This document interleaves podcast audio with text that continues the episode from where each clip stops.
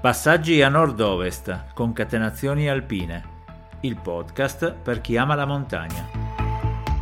Sono Franz Rossi, qui è nevicato e aspettiamo con gioia la ripartenza del Circo Bianco.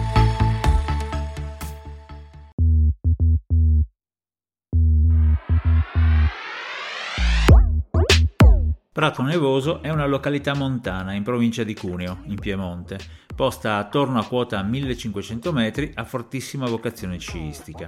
È stata creata proprio per offrire un comprensorio agli amanti degli sport invernali che provenivano sia da Torino che dalla Liguria, in particolare Savona e Genova. Personalmente ci sono capitato invitato da un amico, fotografo e globetrotter, Dino Bonelli, con cui ho condiviso la passione per la corsa, per i viaggi e per la montagna. Dino è una fonte inesauribile di aneddoti su personaggi e luoghi. Lo raggiungo che è appena rientrato da Chernobyl e mi racconta le impressioni vivide che ha riportato a casa. Ma il vero motivo per cui l'ho contattato è per parlare di tavole da neve. Allora Dino, da dove viene questa tua passione per la tavola? Beh, intanto io sono nato, cresciuto e vissuto in montagna e di conseguenza dopo una piccola carriera nello sci alpino mi sono avvicinato eh, nel 1985 a questo snowboard che, che all'inizio era uno sport un po' particolare, un po' trasversale. E quindi la passione nasce un po' per caso snowboard, tavola da neve. Gli appassionati di questo sport sono ormai presenti in tutte le piste e i video delle discese con la tavola sui pendii di neve fresca, magari con il supporto di una musica adrenalinica e di un montaggio ritmato, sono un classico dei film di montagna. Ma quando è iniziato questo movimento? A chi è venuto per primo l'idea della tavola?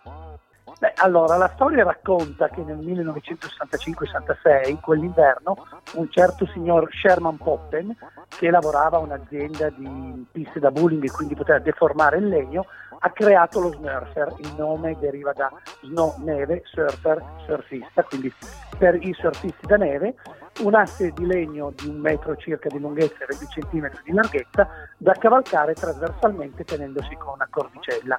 Inizialmente l'ha creato per il divertimento dei propri figli e poi l'ha commercializzato e per una decina d'anni è stato uno dei giocattoli invernali più acquistati, più utilizzati. Questo, questo giocattolo della neve eh, non, aveva, non ha avuto delle grosse eh, sostanziali migliorie, di conseguenza sono stati altri personaggi a incominciarlo a usare e poi a migliorarlo. Uno di questi, eh, dal Vermont, quindi dalla East Coast, era Jack Barton dell'omonima azienda tuttora esistente che ha incominciato a produrre i suoi primi legni ricurvi con le stesse misure del, dello Smurfer poi pian piano ha cominciato a allargarli, a evolverli fino ad arrivare ad essere la più grande azienda al mondo produttrice di snowboard.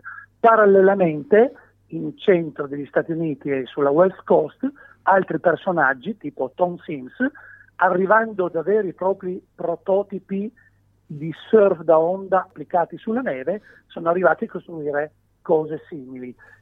Benissimo, e qui invece il Dino Bonelli appassionato eh, sciatore si è trasformato anche in un appassionato collezionista. Come ti è venuta in mente l'idea di raccogliere le tavole?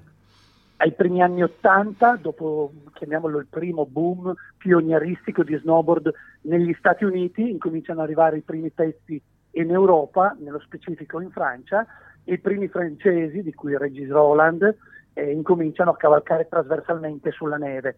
Quindi arriva in Italia e io riesco ad avere uno di questi primi snowboard che al tempo si chiamavano ancora surf da neve.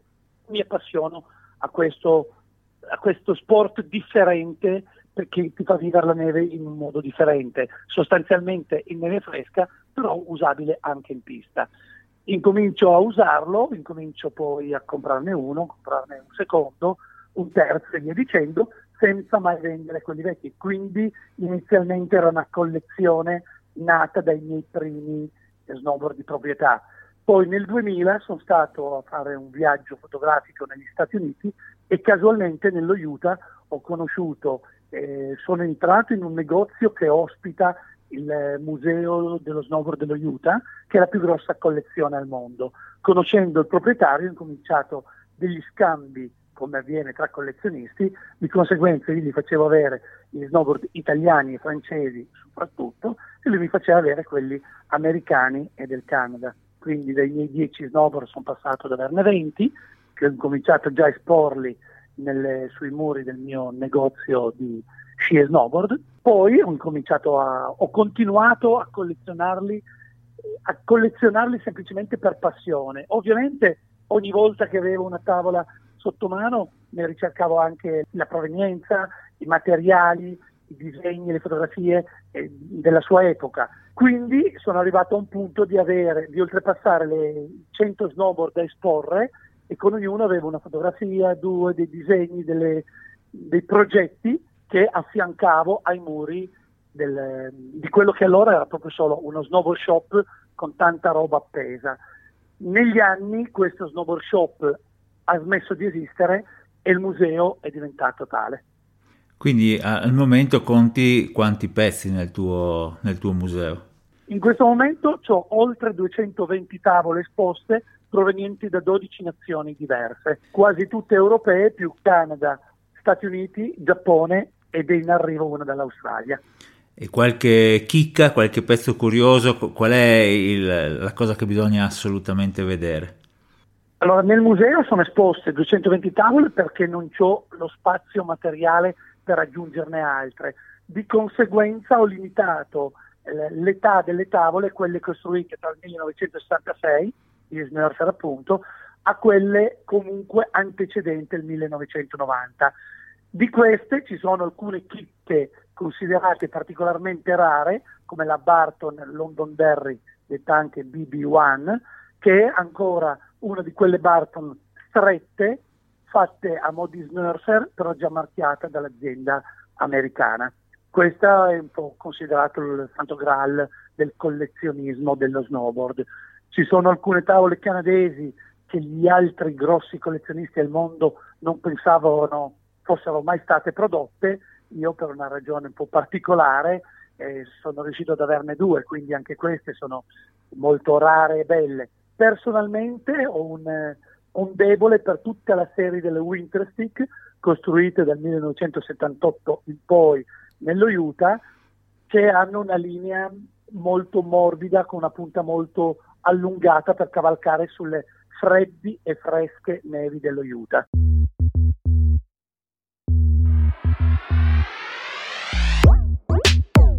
Dino è proprietario e gestisce lo Surf Shop in centro a Prato Nevoso, proprio in faccia agli impianti.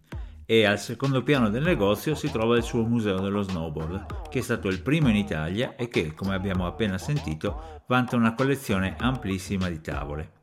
L'ingresso al museo è gratuito e compatibilmente con l'attività del negozio dove vende e noleggia tavole, Dino è sempre pronto a fare da cicerone. Beh, sicuramente la visita al museo vale per, eh, per, vedere queste cose curiose e anche per parlare con te che di certo di storie da raccontare ne hai mille. Regalacene una così.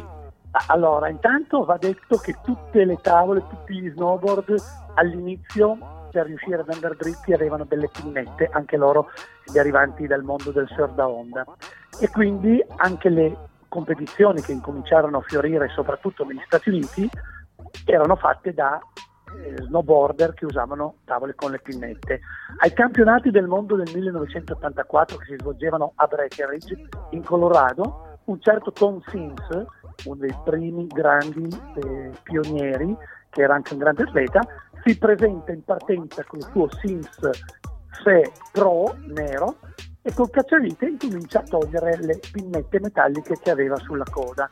Tutti lo guardano e lo prendono un pochettino per un pazzo perché era ingovernabile una tavola senza pinnette. Peccato che lui sotto, come primo modello, primo prototipo, avesse montato le lamine copiandole dagli sci. Quindi Tom Sims partecipa al mondiale, lo stravince e tutti automaticamente entrano nel concetto che lo snowboard non ha bisogno di avere le pinnette, ma ha bisogno delle lamine e di conseguenza lì c'è il grosso, il grande cambiamento che ha permesso un'evoluzione allo snowboard in modo tale che si potesse usare anche su nevi più dure, addirittura sul ghiaccio. Tra gli sciatori, soprattutto all'inizio, si creano due fazioni in lotta tra loro. Gli amanti della tavola sono accusati dagli sciatori tradizionali di rovinare le piste con le loro lunghe scie trasversali. Al contrario, i surfer considerano gli altri dei dinosauri che meritano l'estinzione. L'abbigliamento chiassoso e colorato, un certo modo guascone di affrontare le discese, la voglia di divertirsi in compagnia attirano sempre più giovani verso la tavola. Insomma, è un vero e proprio scontro di culture. Ma poi i due mondi iniziano a contaminarsi. Le tavole rubano le lamine agli sci e questi rubano le sciancrature classiche delle tavole per diventare più maneggevoli e adatti al freeride. Oggi tavole e sci convivono pacificamente. Ma cosa succederà nel futuro? È, diffi- è sempre difficile prevedere il futuro, anzi in questo momento verrebbe da dire che il futuro è piatto, non ci sono novità all'orizzonte. Nella storia, ripercorrendo il museo, si vede un proprio che ogni volta che sembrava di essere arrivati c'è stata qualche miglioria tecnica che ne ha rivoluzionato completamente l'attrezzo e questo potrebbe succedere anche in un futuro.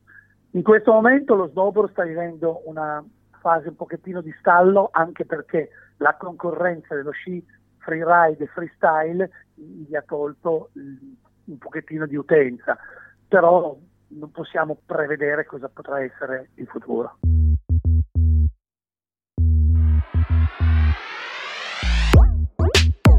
A Prato Nevoso è nevicato durante tutto il weekend e fa ben sperare per la stagione dello sci che ormai è alle porte.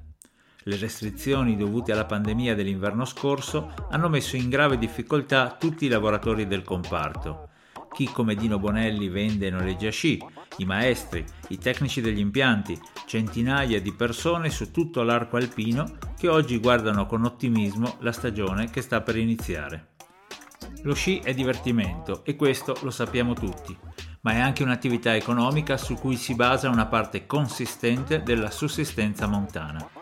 È tradizione e cultura, come testimonia il museo di cui abbiamo parlato oggi, ed è anche un modo di vivere pienamente la montagna, sia esso praticato con la tavola o con gli sci, con le pelli o sfruttando gli impianti. Ringrazio Dino Bonelli per la sua ospitalità e rinnovo a chi andasse a Prato Nevoso l'invito di visitare il Museo dello Snowboard. Trovate qualche link utile sul nostro sito www.anordovest.eu insieme a tutti gli episodi del nostro podcast.